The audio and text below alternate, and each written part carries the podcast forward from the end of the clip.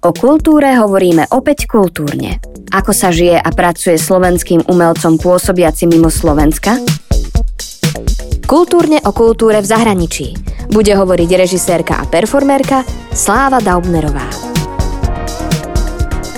Podcasty profesionálneho nezávislého divadla Uhol 92 z verejných zdrojov podporil Fond na podporu umenia.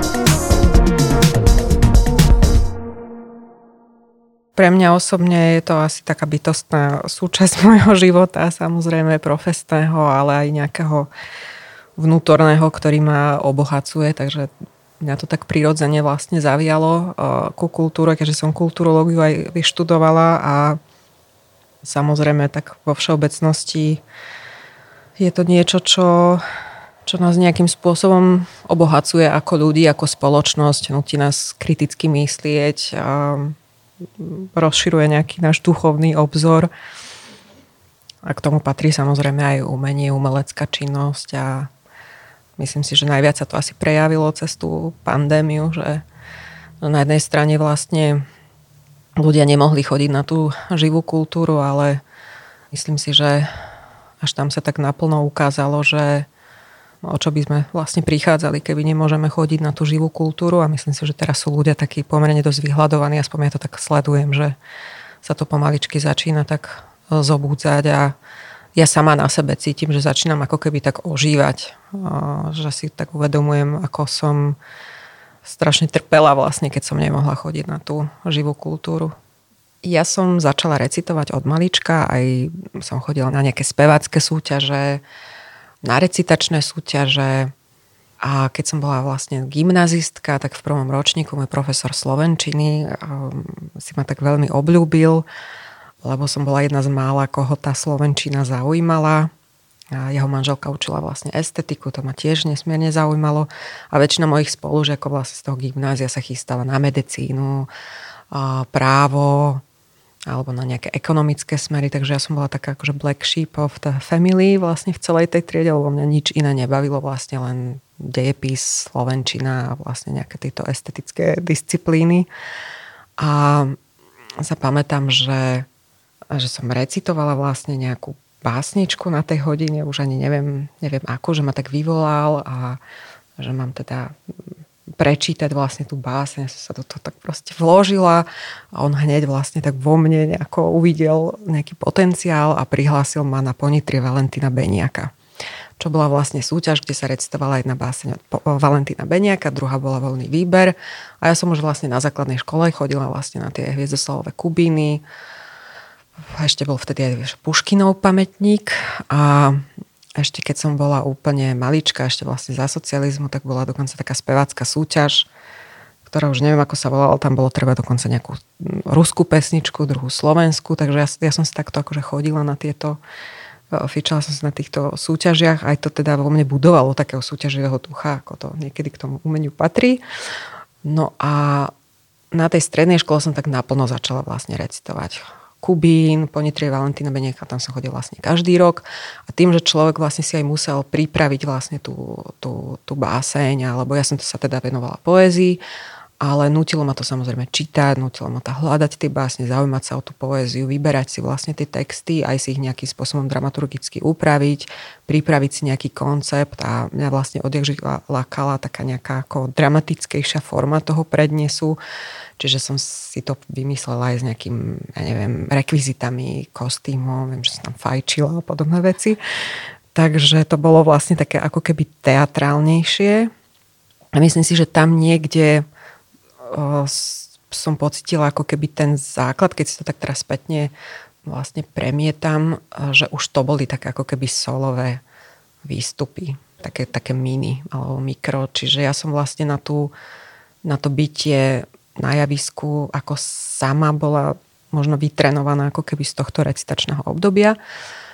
No a potom po nejakej okresnej krajskej, alebo už neviem, aké prehliadke ma vlastne oslovila Katka Sukaníková, ktorá už žiaľ nežije, ale to bola vlastne taká veľmi e, výrazná osobnosť tej, tej prievickej scény. Ona viedla dielňu Mladého divadla vlastne v kultúrnom stredisku, v regionálnom kultúrnom stredisku A tam som začala vlastne chodiť každý piatok, tam som sa aj zoznámila vlastne s tou partiou ľudí, s Vandou Mesiarikovou, s Emilom Ligerom a tak ďalej a dostala som sa vlastne do tej divadelnej komunitky. Um, lebo neviem, ka, kam by sa vlastne ubral bez toho môj život, pretože ja som sa tak strateno cítila vlastne aj na tom Gimply a cítila som, že, že mi niečo nesmierne chýba. Vlastne taký nejaký ako pocit zmyslu a myslím si, že ten, tá, tá túžba po tom kreatívnom seba vyjadrení tam odjak živa bola, len ty potrebuješ v tom živote stretnúť ľudí, ktorí ťa vlastne tých vyvrhelov, ktorí sú rovnakí ako ty, s ktorými vlastne máš ten meč a, a ktorí ťa vlastne nasmerujú a vlastne cez túto divadelnú komunitu som začala inú hudbu počúvať napríklad. Dostala som sa k iným filmom Čiže to ma tak vlastne začalo formovať v tom období, keď som mala nejakých 16 rokov.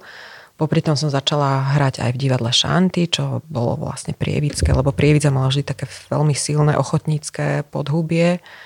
A bol tam dospelácky súbor, to bol súbor A, ktorý každý rok pracoval s nejakým profesionálnym režisérom, že si vlastne zavolal profesionálneho režiséra, ktorý s nimi urobil vlastne predstavenie, potom sa išlo na tie prehliadky. Takže toto boli vlastne moje, moje začiatky. No a vlastne s tými mladými ľuďmi, s ktorými som sa zoznámila v tej dielni Mladého divadla, sme si založili v Kanienke vlastné divadlo. A to bol taký dedinský kultúrák a tam sme vlastne začali tvoriť, tam som začala písať prvé hry, aj som v tom vlastne hrála, aj som to režírovala, takže tam boli nejaké moje začiatky a vlastne ten princíp vlastne tej tvorby, že si robíš všetko, tak to mi vlastne sa potom aj prenieslo do toho nezávislého divadla, keď som už, ja neviem, roky na to založila pád ako platformu pre nezávislé divadlo. Ja som sa vlastne hlásila na kulturológiu, začala som vlastne chodiť na vysokú školu a popri tom som sa naďalej venovala tomuto ochotníckému divadlu. My sme sa volali, že The Crow, lebo sme boli nesmierne temní v tej kanianke a samozrejme mňa vždy priťahovali temné, depresívne, melancholické témy a, a hlavne divné. A, takže my sme boli celí vlastne veľmi temní. To bolo také jedno z najkrajších období, to som bola vlastne nejaká prváčka, druháčka na vysokej škole a chodili sme vlastne na, na tie prehliadky. Jedno z tých predstavení sme napríklad robili to som netušila ešte, že čo je nejaký site specific, alebo my sme tam mali vlastne taký kultúrak, ktorý bol uh, taký betónový skelet, on bol nedostávaný. Že vlastne bola pripravená len tá prvá časť, kde sa organizovali svadby, ale tá samotná sála bola vlastne taký amfiteáter betónový a tam sme vlastne, tam som vyskladala tú scenografiu z nejakej vzduchotechniky a celé to bolo vlastne také industriálne a potom tam prišla porota na tú okrasnú prehliadku. Teraz tam bola zima, my sme tam hrali v januári. A pamätám, že som, som tam mala vaňu s vodou, teraz tej vody sa úplne parilo, takže my sme boli úplne akože šialení v tomto. Ale potom sa vlastne celá tá partia trošku rozpadla, lebo každý sme už išli vlastne svojim smerom. Ja som bola vlastne v Blave na tej výške, Emil bol v Bystrici a vlastne sa to tak nejako nepodarilo udržať. A to bolo pre mňa vlastne také najťažšie obdobie, že vlastne v tom čase som je prestala ako keby robiť to divadlo. Ešte som, viem, že som robila so súborom Gong, Tristan a Izoldu, že to bola taká moja prvá réžia, kde som vlastne ja neúčinkovala. Tú druhú polovicu tej, tej vysokej školy ja som založila PAD, čo bola ale v tom čase ešte neziskovka a venovala som sa takým organizačným veciam, že snažila som sa tak nejako infiltrovať do toho bratislavského prostredia, lebo ja tým, že som bola mimo Bratislavska a mala som teda tú skúsenosť hlavne z toho, z tej kanianky alebo z tej prievidze, tak ja som vlastne v Bratislave začínala úplne od znova, bola som taká vykorenená. A ešte keď človek vlastne žije na mlynoch, čo je vlastne taká bublinka, tak mne akože chvíľu trvalo, kým som tak prenikla do tej bratislavskej umeleckej komunity. A tým, že som nebola ani na škole, na, na VŠMU, tak síce som sa tak akože poznala s tými ľuďmi, ale nikdy som nepatrila ako keby do tej komunity. Takže ja som si hľadala také svoje cestičky, že som sa zoznamovala s ľuďmi, ktorí napríklad chceli rozbehnúť prvú kultúrfabrík v tom čase. Takže to boli také rôzne, tak taká undergroundová nejaká komunita ľudí, drum and bassovo, no skrátka to boli také tie ako mladické roky. No. A k tej organizačnej činnosti sa pamätám, že som pomáhala jednému chalanovi z Londýna organizovať uh, taký industriálny festival, to sme robili v Zrkadláči a v tom čase ma fakt viac menej ako keby lákalo organizovať ako keby akcie a myslela som, že k tomu divadlu sa už vlastne možno ani nevrátim. K tomu obdobiu patrí teda vlastne Babuta Šedivá, a to bol vlastne taký pokus založiť uh, také noisové duo a viem, že sme hrali v A4. Vlastne tá A4 ma tak dosť formovala aj tou, to hudobnou dramaturgiou, aj, aj vlastne tým, aké akcie sa tam vlastne konali. A viem, že sme mali s Babutou vlastne koncert, ale Babuta to myslela naozaj vážne. A moja cesta sa potom vlastne vybrala k tomu divadlu, lebo ja som ten typ, že ja neviem robiť ako keby veľa vecí naraz, takže už potom, keď som si založila občianske združenie PAD, že som vlastne aj odišla z práce po škole a chcela som sa vyslovene venovať profesionálne tomu divadlu a myslela som to smrteľne vážne s tým, tak, tak vlastne som cítila, že nemôžem mať 300 tisíc vlastne aktivít, ale že pokiaľ chcem niečo dosiahnuť, tak musím ísť jednoducho, musím tú energiu investovať do jednej veci a na tom proste pracovať, aby som sa niekam dostala. Ja som to smrteľne vážne myslela odjak živá, len vlastne človek musí nájsť tú, musí si to nejako vyšlapať a prepracovať sa všetkými nejakými podmienkami k tomu, aby, už by som to nechcela si šlapať od znova, že bolo to náročné, dlhé, ale ani neviem, kedy prišlo to rozhodnutie. Asi, asi vlastne v tom momente, keď som začala robiť vlastne tie sola, aj to som ešte netušila, že raz budem režírovať. Že, že všetko malo taký veľmi postupný vývoj, ale čo som vedela, že nechcem pracovať proste niekde v kancelárii, lebo ja som robila v aréne. Aj som teda predtým normálne pracovala, aj mala som, ja neviem, v galerii priestor, robila som rešeršerku napríklad Petrovi Kerekešovi, čo ma mimoriadne obohatilo vlastne k dokumentu, ako sa varili dejiny ja si myslím, že toto je aj problém nás, nezávislých umelcov, že tým, že ten, ten systém podpory je nastavený tak, že človek ako keby má tie prostriedky ledva na to, aby vôbec niečo vytvoril. Neexistuje tu také niečo ako štatút umelca ako v západnej Európe, kde je nejaká systematická vlastne podpora tak ty musíš robiť 300 tisíc vecí na to, aby si si vlastne ten príjem vyskladala. A toto mňa vlastne zabíjalo, lebo ja som človek, ktorý potrebuje proste fokus. Ja, ja neviem aj učiť, aj organizovať festival, aj mať časopis, aj že toto obdivujem vlastne na mnohých nezávislých umelcov, že ako, ako sú všestranní, ako to dokážu vlastne nejakým spôsobom sklbiť veľa činností. A do určitej miery nás to núti vlastne m, mm, takto fungovať aj, aj ten systém ale ja nie som takýto akože multitaskingový typ a ja potrebujem proste, že ten deep focus a potrebujem vlastne mať jasné, že čo chcem, čo chcem ako keby dosiahnuť a do toho sústrediť celú vlastne tú energiu.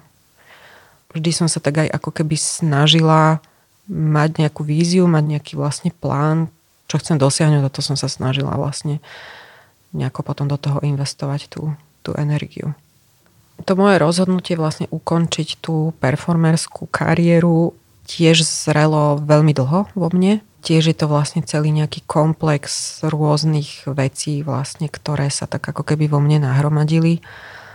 Úplne taká tá prvá bola nejaký pocit takého vyčerpania vlastne z, tej, z toho 15-ročného fungovania v slovenskom priestore nezávislého divadla a istá dezilúzia, a pocit, že nevidím nádej, že sa tu niekedy pre tú nezávislú scénu niečo zmení. Skôr som mala pocit, že to ako keby oproti tým začiatkom dokonca, že to má nejaký ako keby regresný charakter. Do toho sa samozrejme pripája istá rutina, pretože človek vlastne vytvorí nejaký projekt, potom ide na tie tri festivaly a už keď sa mi vlastne roky opakoval ten istý model, už keď som bola desiatýkrát na akademickom Prešove a tak ďalej, že, že cítila som, že, že sa to tak nejako vlastne vy, vyčerpáva, ako keby. Ja som odjak živá mala nesmiernú potrebu prekročiť tie hranice toho Slovenska, lebo som cítila, že to je pre mňa a pre môj nejaký osobný alebo umelecký vývoj veľmi dôležité. a vždy som sa snažila veľa cestovať, vždy som si našla nejaké umelecké rezidencie vonku, alebo ja som v tomto taký človek, že ja potrebujem sa ísť ako keby nadýchnuť. Začala som si vlastne hľadať ešte počas toho nezávislého fungovania, kedy som aj s tými solami chodila, povedzme, dosť hrávať do zahraničia na tie zahraničné festivaly tak som sa snažila vlastne si hľadať nejaké ako keby možnosti, kontakty a tam som si niekde uvedomovala, že ja potrebujem proste ten presah pre mňa, lebo by som sa zadusila. Takže toto bol jeden dôvod, ako keby prekročiť tie hranice toho Slovenska a mať možnosť sa možno otestovať aj v inom kontexte. Zároveň to boli vlastne tie podmienky, akým spôsobom funguje tá nezávislá scéna na Slovensku. Neexistencia priestoru, to ma už úplne ako keby zabíjalo, lebo som necítila, že sa to môže niekam posunúť. Ja som cítila vlastne na svojich predstaveniach, že mám čím ďalej tým viac divákov, že tam je čím ďalej tým väčší záujem vlastne o veci, ktoré robím. Ale keď ich raz nemôžem ukázať v nejakých dôstojných priestoroch, keď na to nemôže prísť aj na nejaká ďalšia cieľovka, ktorá by podľa mňa na to prišla, tak v podstate aj keď sme sa snažili nejako ľudia dať dokopy a snažili sme sa niečo ako keby riešiť, tak vždy to zlyhalo, akékoľvek pokusy vlastne zlyhávali a v jednom momente som pocitila, že ja sa musím skrátka od tohto odputať, lebo ma to iba nedovolí mi to sa vyvíjať ďalej. Nebolo to o tom, že by som nemala čo povedať, alebo že by som nemala témy, ktoré by som ďalej mohla e, spracovávať. Naopak, akože mám kopec tém v hlave, kde by som vedela pôsobiť vlastne ďalej aj s tými solami, aj by som možno rada, aj mi to samozrejme chýba, pre mňa to bola tá najbytostnejšia forma seba vyjadrenia, ale viem, že v týchto podmienkach proste ja už nechcem ďalej pracovať. Takže toto bolo asi také najdôležitejšie rozhodnutie a do toho sa mi už rozbiehala vlastne tá kariéra tej, tej opernej režisérky, ktorá mi naopak umožňovala cestovať, pôsobiť vlastne aj v zahraničí, stretávať stále nových a nových ľudí a Jednoducho bolo to také racionálno-emocionálne rozhodnutie. Neľahké samozrejme, aj vo mne to zrelo dlhší čas. Asi to zatiaľ neľutujem, ale je mi to samozrejme ľúto, chýba mi to. Aj chýba mi javisko, chýba mi ľudia, ale našťastie vlastne som natoľko zaneprázdnená tými režijnými projektami, že nestíham mať čas na nejaké depresie, že teraz vlastne v tom nemôžem pokračovať a ale občas sa mi sníva. Sníva sa mi stále, že hrám, alebo že nestíhame postavy, že ľudia už idú do sály a my nemáme projektor nakablovaný a podobné veci, takže niekedy to tak vypláva ešte. A ešte možno, čo by som povedala k tomu zahraničiu, mne najviac obohacovali vlastne aj tie festivaly, keď sme chodili s tými solami hrávať vlastne von, tie zahraničné festivaly, ale ja som cítila, že, že to už nezvládam ako keby sama organizovať, lebo za tým je tak strašne, však sami to poznáte, za tým je tak strašne veľa vlastne práce. Keď niekde má človek letieť s nezávislým predstavením, nie je to tanec, kde si človek povedzme zoberie kostým, že samozrejme aj tanečníci mávajú technicky náročnejšie predstavenia alebo niekedy majú scenografiu, ale v našom prípade to bolo obzvlášť tak, že ja som že sme museli skrátka logisticky riešiť, ako tú scénu prepraviť, pokiaľ sa išlo napríklad lietadlom. A jednoducho tam už chýbalo to produkčné zázemie a veľmi. A ja som cítila, že to tu neviem ako keby dosiahnuť, naštartovať vlastne taký model, aby som dokázala fungovať na vysokej profesionálnej úrovni vlastne v rámci toho nezávislého divadla a to ma vlastne natoľko frustrovalo, že som si povedala, že to radšej potom nechcem robiť, lebo buď to dokážem robiť na nejakom európskom štandarde, alebo potom vlastne radšej vôbec. Prvý kontakt s operou bol Banská Bystrica, nejaký výlet z gymnázia, kde sme boli na nejakých dvoch predstaveniach školských. To bol dosť zlý zážitok, lebo to boli také tie veľmi konzervatívne produkcie. Takže dlhé roky som potom mala pocit, že toto je opera. Nejaký predpotopný druh umenia, ktorý nemá žiadny kontakt proste s realitou veľmi taký muzeálny, zabalzamovaný sám v sebe. Potom sa pamätám, že som bola ešte na nejakej opere v Bratislave a potom dlho, dlho nič. Totálny nezáujem o operu. A okolo roku 2008 sa konal casting a viem, že mi vtedy volali kamaráti, tanečníci vlastne z tej e, súčasnej tanečnej scény, že robí sa casting v Národnom a ide sa robiť Orfeus a Euridika, ide to robiť Mariusz Strelinsky, taký významný polský režisér, operný s Borisom Kudličkom, čo je vlastne náš taký najvýznamnejší, by sa dalo povedať, jeden z najvýznamnejších e, slovenských scenografov, ktorý ale už roky pôsobí vlastne v Poľsku a, svetový scenograf od Metropolitnej opery cez Japonsko, skrátka totálna hviezda vlastne v tom svete tej opernej scenografie. A viem, že som išla na ten casting, potrebovali nejakých 10-11 tanečníc, ktoré mali vlastne reprezentovať akési alter ego tej Euridiky. Viem, že som bola úplne mizerná na tom castingu, lebo ja som vtedy ešte nemala vlastne také pohybové uh, skills vždy ma ten pohyb nesmierne lákal, aj vždy sme sa snažili aj v tej kanianke robiť proste s pohybom, chodili sme na nejaké workshopy a tak ďalej, ale myslím, že až toto mi dalo taký akože prvý impuls, že ja chcem strašne robiť s tým pohybom a potom začal chodiť na nejaké workshopy a tak ďalej. No ale čo chcem povedať, že Všetci tam brutálne tancovali, len e, ja som akože pre mňa bolo veľký problém chytiť nejaké kroky, lebo keď človek nemá tú pohybovú pamäť, nemá skrátka tu, nevie niečo zopakovať, tak mi, mi to trvalo dlhšie, ale všetko som dala do výrazu samozrejme. No a nakoniec sme vlastne vybrali. Aj som tam hrala takú nejakú mini roličku a to bol taký môj prvý kontakt vlastne s operou medzinárodnou alebo skrátka s tou modernou moderne spracovanou operou, lebo to malo fantastickú scenografiu, bolo to moderné spracovanie a vtedy som si tak povedala, že wow, že toto, že toto je zaujímavé, že opera sa dá robiť vlastne aj súčasne, a, lebo vlastne ten Trelínsky všetko preklápa vlastne do, do súčasnosti a vtedy som sa začala tak akože prvýkrát zaujímať o tú operu, že akým spôsobom sa vlastne dá inscenovať a to, čo ma na nej fascinovalo, že to je nesmierne multimediálny druh umenia, kde vlastne ja v tom, v tom, čo som robila vždy v malom, by som dokázala vlastne na veľkom plátne uplatniť to, čo som robila vlastne v tom malom. Vlastne to bol taký prvý impuls. Vtedy som ešte netušila, že raz budem robiť s Borisom Kudličkom, že, že budeme robiť vlastne spolu.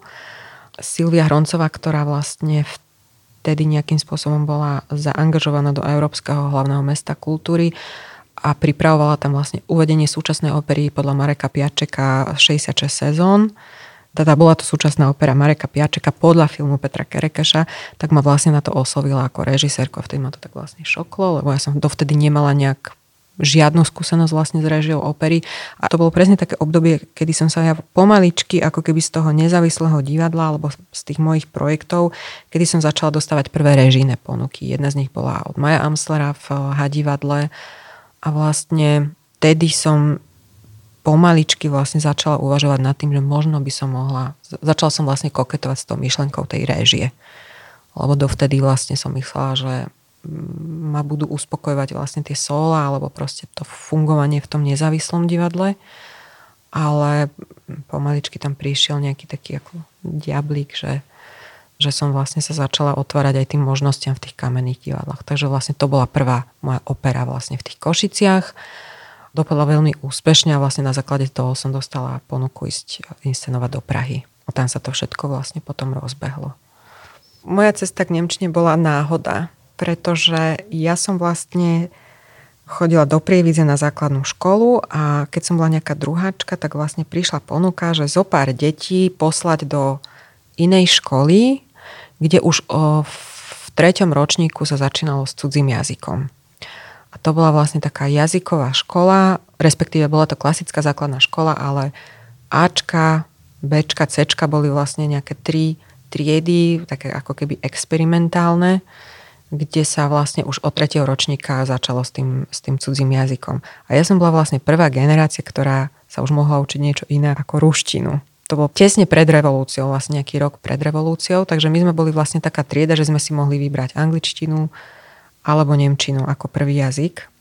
A ja som si z nejakého absurdného dôvodu vybrala proste nemčinu, čo som celý čas lútovala v mojom živote, pretože predsa len vlastne tú angličtinu človek potrebuje viac. Potom som chodila vlastne aj do nemeckej triedy na Gimply, aj sme vlastne končili s certifikátom z Nemčiny s nejakým proste medzinárodným. Čiže ja som vlastne celý Gimpel chodila, nebol to, že nemecký Gimpel, bola to trieda, kde bolo 8 hodín do týždňa Nemčiny, kde sme mali nemeckého lektora a tak ďalej, a nemeckú lektorku. Ale postupne som sa tak zamilovala vlastne do, do tej Nemčiny. Ešte vlastne, čo ma tak kreovalo, bol samozrejme príchod satelitu, pretože po revolúcii vlastne zrazu z tých dvoch programov, ktoré sme mali ako decka, prišiel satelít a vlastne nás zahrnuli programy 200-300 pre- programov, takže ja som celé detstvo presedela vlastne pred televízorom, alebo sme sa hrali vlastne vonku ako decka, ale ja sa pamätám, že som v sobotu ráno vstávala o 7, aby som pozerala vlastne nejaké MTV a mali sme veľa nemeckých programov. RTL a ProSieben a všetko, takže ja som toto ako hltala a to mi aj pomáhalo vlastne v tej Nemčine, vlastne na, na tej základke.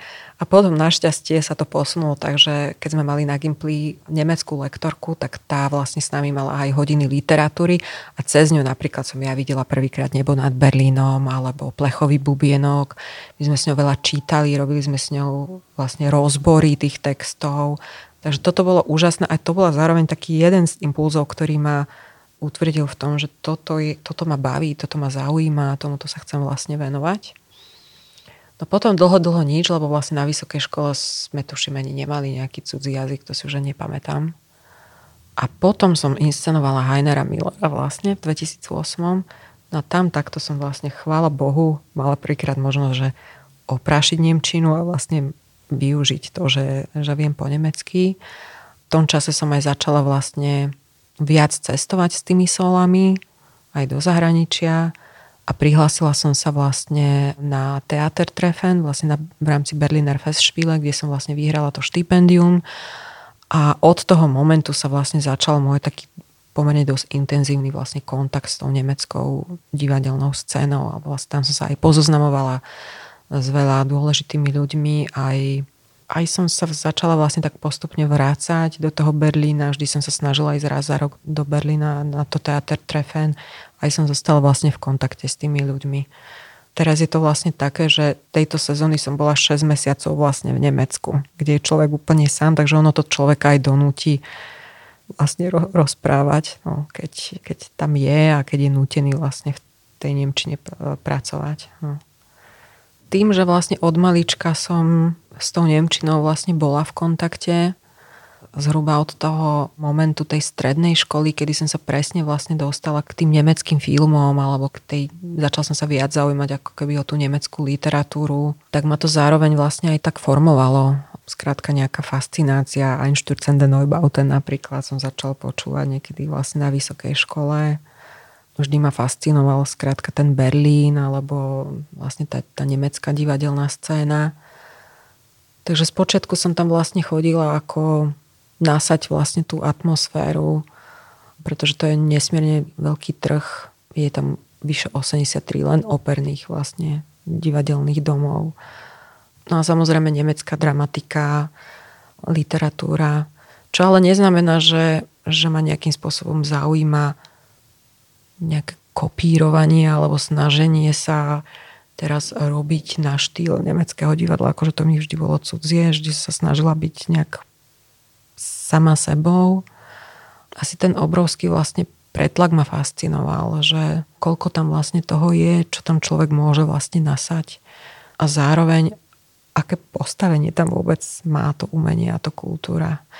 Ako je tam nastavený divák. Jednoducho pre nich je to bytostná súčasť ich, ich života, ako tá je normálne, že ľudia chodia do divadla, sú oveľa pripravenejší, dokážu prijať progresívnejšie veci. A toto ma vždy vlastne fascinovalo na tom Nemecku. Nemecko je nesmierne rozmanité, čo sa týka opery. A to, čo ma vlastne fascinuje, že stále je tam nejaká, povedzme, tradicionalistická línia, alebo samozrejme je tam divák, ktorý práhne potom, aby videl nejaké tradičné vlastne spracovanie, alebo povedzme nejaké konzervatívnejšie, ale nemecká opera je vlastne špecifická tou ako keby otvorenosťou k tým moderným vlastne spracovaniam alebo k tomu reži teatru, ktoré vlastne otvára pole tomu režisérovi pracovať oveľa voľnejšie vlastne s tou, s tou predlohou. Nemecké divadlo je nastavené dosť spoločensky angažovanie alebo veľa tých operných režisérov sa snaží vlastne vyjadrovať k politickým témam vlastne cez, cez tú operu. Skrátka tie operné spracovania sú tam úplne uletené. Nie každý to musí. Samozrejme vždy bude v opere tá diskusia do akej miery ale dá sa povedať tak ako zbastardiť skrátka to dielo. V tomto je tam nesmierne veľký vlastne výber. A tým, že tá opera je medzinárodná, tak samozrejme tam hostuje veľa zahraničných režisérov je tam skrátka obrovský výber toho vlastne najzaujímavejšieho, čo sa vlastne v tej súčasnej opere odohráva. Rusko je naproti tomu veľmi konzervatívna samozrejme krajina aj v tom umeleckom spracovaní. Preto možno tá Lolita tam mala taký veľký úspech, že to bolo niečo, čo, na čo oni nie sú zvyknutí. Že to malo vlastne taký ten hyperrealistický moderný jazyk. Zároveň to bolo poprvýkrát, čo tam vôbec mohol byť uvedená Naboková Lolita. Čiže aj to bola nejakým spôsobom dosť veľká udalosť. Pri práci vlastne už s tými samotnými umelcami, tak v tom Rúsku oni boli nesmierne vďační. Tí speváci sú nesmierne talentovaní. Ja som v živote nepočula vlastne také hlasy. Boli talentovaní vlastne aj herecky, tam je obrovský pretlak, skrátka tých, obrovská konkurencia tých talentovaných ľudí je tam nesmierne veľa, čo spôsobuje samozrejme obrovský ako keby tlak aj, aj medzi nimi. Veľa z nich pracovalo vlastne v zahraničí. Teraz samozrejme sa tá situácia podstatne zmení.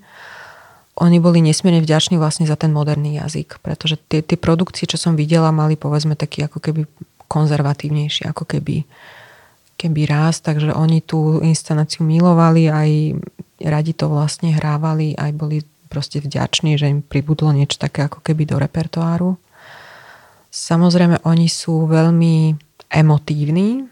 Je to presne taká tá klíšeovitá predstava o tom, že tá, tá práca s tými rúskými umelcami bola malo to presne tie akože klišeovité predstavy, hej, že ja neviem, ja som vycepovaná z, z Nemecka, že sa začína presne a tak ďalej a tam povedzme skúška začínala už o 11. lebo v Petrohrade je ešte ráno o pol desiatej tma. Samozrejme hrávajú tie dlhé operné produkcie do noci.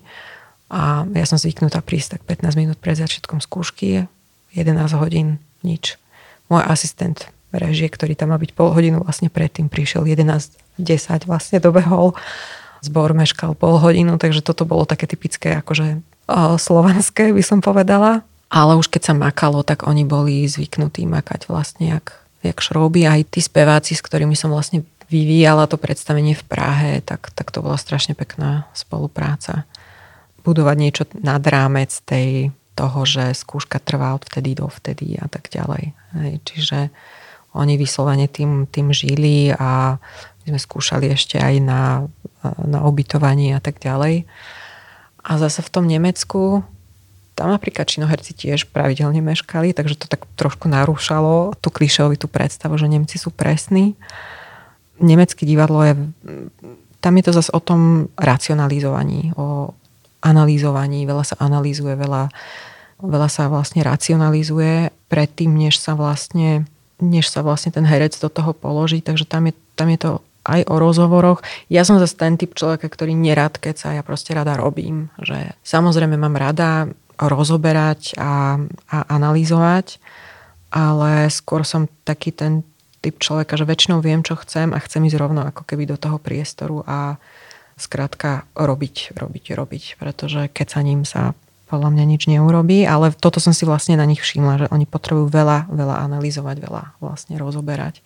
A to, to bolo samozrejme aj pre mňa ako keby zaujímavé, lebo kým som robila sama so sebou, tak som nemusela nič s nikým vlastne rozoberať. Proste som robila.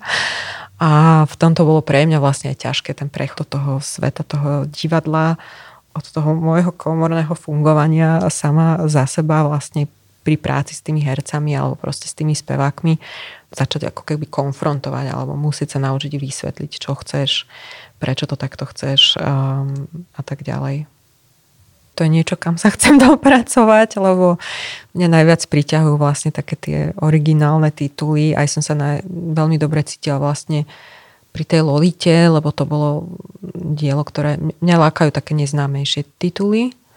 Plus ja mám veľmi špecifický vkus. Ja mám rada skrátka čudné veci, bizár um, a takých opier nie je veľa. Hej, väčšinou máš tú romantickú tradíciu, tá, tá, tá opernú, čo som si tiež samozrejme skúsila a tiež ma to veľmi obohatilo, lebo človek sa musí vlastne aj to remeslo nejakým spôsobom niekde oťukať na tých veľkých grand operách a zvládnuť tých, tých zboristov a tak ďalej. Ale samozrejme ja mám veľmi taký úzky záber toho, aké opery, aké tituly proste ma, ma fascinujú a kde sa viem ako keby s tou svojou estetikou cítiť dobre. A toto zároveň vytvára na mňa tlak, že keď už odrežujem všetky tie opery, ktoré sú pre mňa zaujímavé, ako Jenufa, Salome a tak ďalej, že samozrejme mám tam ešte v šuflíčku kopec, ktoré, ktoré by som chcela robiť, ale v istom momente sa to vyčerpá a ja by som veľmi chcela robiť ako keby so súčasnými skladateľmi a vyvíjať ako keby autorské opery, tak ako je to vlastne v prípade teraz tej melancholie napríklad. Ale chcela by som aj, aj vlastné, že napríklad spracovať nejakú, svojím spôsobom spievajúci dom mala byť opera, akože to bol taký môj prvý nápad, že, že to by som veľmi chcela urobiť ako operu, ale samozrejme v našich podmienkach také niečo neexistuje, aby vzniklo. Takže nakoniec toho bola činohra, ale veľmi by ma to ako bavilo. Ja mám teraz vlastne čerstvé dve skúsenosti z toho Nemecka, kde som robila jednu činohru, jednu operu a ja si myslím, že mne tá práca v tom zahraničí, začalo to teda v Prahe, pokračovalo to v Nemecku, nejakým spôsobom som sa tam dokázala možno viac uvoľniť. Ja som totiž to činohru, činohru som režirovala aj na Slovensku, ale nejak som mala pocit, že s tým, že vlastne ľudia boli zvyknutí na tie moje solové performancie, tak to tak neustále ako keby porovnávali a mala som pocit, že tá moja činoherná práca tu nejak, nejakým spôsobom nepadla na úrodnú pôdu. A v tom Nemecku som sa dokázala tak nejako viac uvoľniť. Možno to je preto, že keď človek niekam vlastne vycestuje, kde ho nikto nepozná, tak zrazu sa niečo také stane vnútorne, že je to taký nejaký nový začiatok a tak mi to pomohlo sa vlastne nejako oslobodiť od toho, že od nejakých možno očakávaní, od, od toho, že nikto nepoznal možno tie moje, moje sola, nikto neporovnával. A zároveň tým, že ja som nepoznala ten domáci kontext, toho aj Badische Stadttheater Karlsruhe, kde som tvorila, tak ja som tam prišla vlastne, ja som tam vytvorila pomerne dosť na ich pomery experimentálne predstavenie a ja som sa tam nedávala nejaký, nemyslela som na to, že aký je divák v Karlsruhe, že či to pre neho bude príliš náročné, alebo asi mi to pomohlo sa tak nejako oslobodiť od nejakých očakávaní a robila som vlastne, čo by som za normálnych okolností možno, možno nevytvorila, lebo by som mala v hlave nejaké proste limity. Zároveň cítim, že ten divák je tam o mnoho pripravenejší. Ja som vždy bola veľmi vďačná vlastne za svoje publikum, keď som vlastne hrávala tie sola, tak vždy som bola nesmierne vďačná vlastne za to, za to divácké publikum, ktoré chodilo vlastne na tie sola. Aj to bolo pre mňa, možno som to nikdy nepovedala, ale bolo to pre mňa vlastne veľmi dôležité vlastne. Tá divácka obec, aj keď bola vlastne maličká, ale bola kompaktná a bola vlastne verná. Až keď som vlastne začala pracovať v tých uh, väčších divadlách, tak som možno začala pocitovať nejaký limit toho, že Poviem príklad so spievajúcim domom. To bolo predstavenie, ktoré bolo podľa mňa divácké relatívne.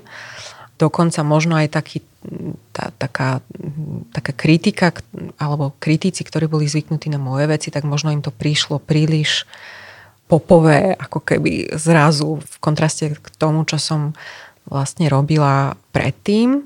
Ale zase pre toho bežného slovenského diváka to bolo príliš možno alternatívne. A toto bol môj väčší problém na Slovensku, že ja som bola niekde tým, že som vlastne robila aj tie e, svoje povedzme, experimentálnejšie veci, do toho som vlastne začala robiť tú činohru, do toho operu a ja som mala pocit, že, že sa tak nejako neviem zmestiť nikomu do očakávaní, pretože pre jedných som bola už príliš komerčná, pre druhých som bola príliš alternatívna a vlastne začala som pocitovať také nejaké vnútorné limity, preto som vlastne aj si robila srandu z toho masterpiece, že na kiosk ma nevyberú a podobne, že, že vlastne tá naša divadelná komunita má nejaké svoje malé obmedzenia, by som povedala, s tým, že a pre mňa to začalo byť ako keby taký nejaký absurdný tlak a ja som sa potrebovala proste od toho oslobodiť, pretože ja som nikdy nepodlieham, vždy keď niečo tvorím, ja, ja nikdy nepodlieham tomu, že kto si čo o tom pomyslí a či to bude pre takého diváka alebo pre hen takého diváka. Už pri tej spätnej reflexii, či už kritickej, odbornej, alebo proste pri tej diváckej som vždy mala pocit, že, že nejak sa neviem skrátka do nejakých škatuliek tu nás zmestiť. A keď idem do toho Nemecka, tak tam sa na to proste vykašlem, alebo skrátka, keď tvorím v tom zahraničí, to je ako keď ide človek na dovolenku a má komplex toho, že má biele celulitidové nohy, no tak keď ideš proste do toho Talianska, kde ťa nikto nepozná, tak ti to úplne jedno a, a skrátka dáš si tie kraťasy a všetko je v poriadku, hej, nikto, nikto ťa tam neukameňuje. Takže taký veľmi banálny príklad, ktorý je ale veľmi eh, korešponduje vlastne s tým môjim pocitom takého ako keby uvoľnenia sa. No. Ešte možno k tej prípravenosti diváckej, tak ja si neviem predstaviť, že by som čo je možno zase taký predsudok aj voči tomu slovenskému divadlu, divákovi, tomu ako keby bežnému, ktorý chodí napríklad do Slovenského národného divadla. Ja si neviem predstaviť, že by strávili možno niektorú z tých produkcií, ktorú som robila v Nemecku, že ako by to vlastne oni prijali. Ja si tam môžem oveľa viac dovoliť, progresívnejšie proste myslieť, lebo viem, že ten divák to úplne inak je pripravenejší, vie čítať skrátka mo, tie moje veci. Už je to povedzme ďalej, aj, aj v Čechách som mala s tým problém. Čiže pre mňa aj toto bola vlastne taká motivácia, že ak som ja chcela rásť ako umelkyňa, tak mne toto jednoducho pomáha, že, že tvoriť v krajine, kde si nemusím ja dávať nejaké, nemusím sa prispôsobovať nemusím sa cenzurovať, môžem si tam dovoliť ako keby konečne mám prvýkrát vlastne pocit, že to, čo som sa snažila robiť vlastne v tej malej bubline toho nezávislého divadla, kde bola naozaj tá najväčšia miera slobody, tak sa snažím momentálne vlastne pretransformovať do tej opernej tvorby a tam mám pocit, že si to môžem dovoliť skrátka, čiže tam dokážem ako keby rásť a nejakým spôsobom sa umelecky rozvíjať. Ja by som veľ, veľmi rada v budúcnosti vytvorila niečo pre slovenské operné publikum, lebo to považujem za takú svoju povinnosť, pretože ja by som nesmierne chcela, aby ten slovenský divák pochopil, že opera môže hovoriť aj moderným jazykom. Možno nemusia všetko pochopiť, ale možno ich zaujme vlastne tá forma, možno nejaká emócia, čo vlastne sledujem tú situáciu, tak samozrejme, že tá Slovenské národné divadlo a vlastne tá opera sa musia momentálne vysporiadať zjavne s, s ekonomickými problémami. Ak som to správne pochopila, tak myslím, že v budúcnosti tam určite bude šanca tam robiť aj niečo progresívnejšie. Takže ja komunikujem vlastne aj s operou Slovenského národného divadla a určite by som tam rada niečo v budúcnosti realizovala, ale samozrejme musí to byť titul, ktorý mne sadne, pretože pre mňa je to vlastne ešte väčší záväzok, než robiť vonku. Urobiť niečo na Slovensku je pre mňa trikrát väčší stres. Je to taký paradox, ale vlastne veľmi by mi na tom proste záležalo, aby to bolo niečo, čo bude naozaj dobré a čo by možno prilákalo aj iného než toho bežného operného diváka vlastne do divadla na tú operu. Ponuky dostávam momentálne, ale tá moja situácia taká, že mňa počas pandémie zachránilo vlastne jedine to, že ja som v tom čase už mala tie zahraničné režie. To ma vlastne zachránilo a teraz ešte veľa vecí napríklad dobieha, ktoré boli preložené, ale ja keby sa mám spolahnúť na slovenskú divadelnú scénu, tak ja tú pandémiu neprežijem napríklad aj to, akým spôsobom tu bola nastavená vlastne tá podpora počas pandémie pre tých umelcov. Takže aj to ma vtedy utvrdilo v tom, že, že moja jediná záchrana, pokiaľ ja chcem proste profesionálne sa tej režii venovať, tak je pôsobiť vonku a momentálne mám toľko tých projektov v tom zahraničí, že nemám vlastne kedy, aj keby som chcela robiť ako keby doma. A možno mi to pomôže v tom, že získa nejaký možno odstup od toho, od tej domácej scény a ja samozrejme chcem zostať v kontakte s tou slovenskou kultúrou. Je to pre mňa dôležité, je to pre mňa záväzok, tu som sa profilovala, tu som vyštudovala, tu chcem určite nejakým spôsobom prispieť a pomôcť, ale pre mňa tá pauza bola dôležitá, lebo ja som už bola vyslovene, že plná žlče. Skrátka po tých 15 rokoch a mala som aj taký pocit, že, že som tu skrátka stratila najlepšie roky života a tak ďalej. A to nie je správne. Takže pre mňa tá pauza je dôležitá na to, aby som možno nejako redefinovala ten svoj vzťah a ja tu mám nesmierne veľa ľudí rada, nesmierne si vážim všetkých, ok, do, dobre, možno nie všetkých, ale skrátka veľa, veľa ľudí vlastne z tej, z tej nezávislej scény, takže ja určite chcem zostať v kontakte a chcem aj časom určite tu niečo urobiť, len teraz vlastne mám takúto tú pauzu, že, že mám tej práce veľa tam a je to aj pre mňa dôležité si tam naštartovať vlastne tú kariéru doslova, lebo ono samozrejme, človek sa musí vybudovať tú sieť a nie je to o tom, že urobíš jedno, dve predstavenia, musíš ich urobiť podstatne viac na to, aby si mohla povedať, že OK, etablovala som sa v zahraničí, takže ja som de facto na začiatku. Slovenskej kultúre želám hlavne, aby sa zomkla, ja som vždy mala pocit takej rozdrobenosti tým, že sme vlastne taký malý geografický priestor a tie komunity sú malé, tak čo som vždy sledovala, sú také malicherné to vlastne to, čo sme sa aj rozprávali, sú to také malicherné antipatie medzi ľuďmi, niekedy prílišné sympatie medzi, skrátka chýba mi taký profesionálny, profesionalita mi chýba. Asi to mi chýbalo vždy. Väčšia profesionalita. My sme veľmi emotívni, my dokážeme veľmi veľa dávať a investovať vlastne do toho, do toho umenia, do tej kultúry, ale mne chýba taká vysoká profesionalizácia tej kultúry. A to začína samozrejme s nastavením nejakej kultúrnej politiky. Tam to vidím ako veľký problém, aby sa tá kultúrna politika vlastne etablovala na Slovensku, aby umožňovala ľuďom profesionálne sa venovať vlastne tomu, čo robia. Pretože inak je to o vyhorení. Skrátka nemôže človek neustále hľadať v sebe e, živú vodu a, a zdroje a myslím si, že ľudia u nás sú zvyknutí investovať príliš veľa, ale potom to vlastne vedie k tomu, že, že ťa to skrátka zabije. Takže želám slovenskej kultúre hlavne, aby sa to na tej politickej úrovni konečne začalo vlastne riešiť. Nastavenie vlastne pre tých podmienok preto, aby, aby tu ľudia dokázali rozvíjať svoje, svoj potenciál a svoje talenty.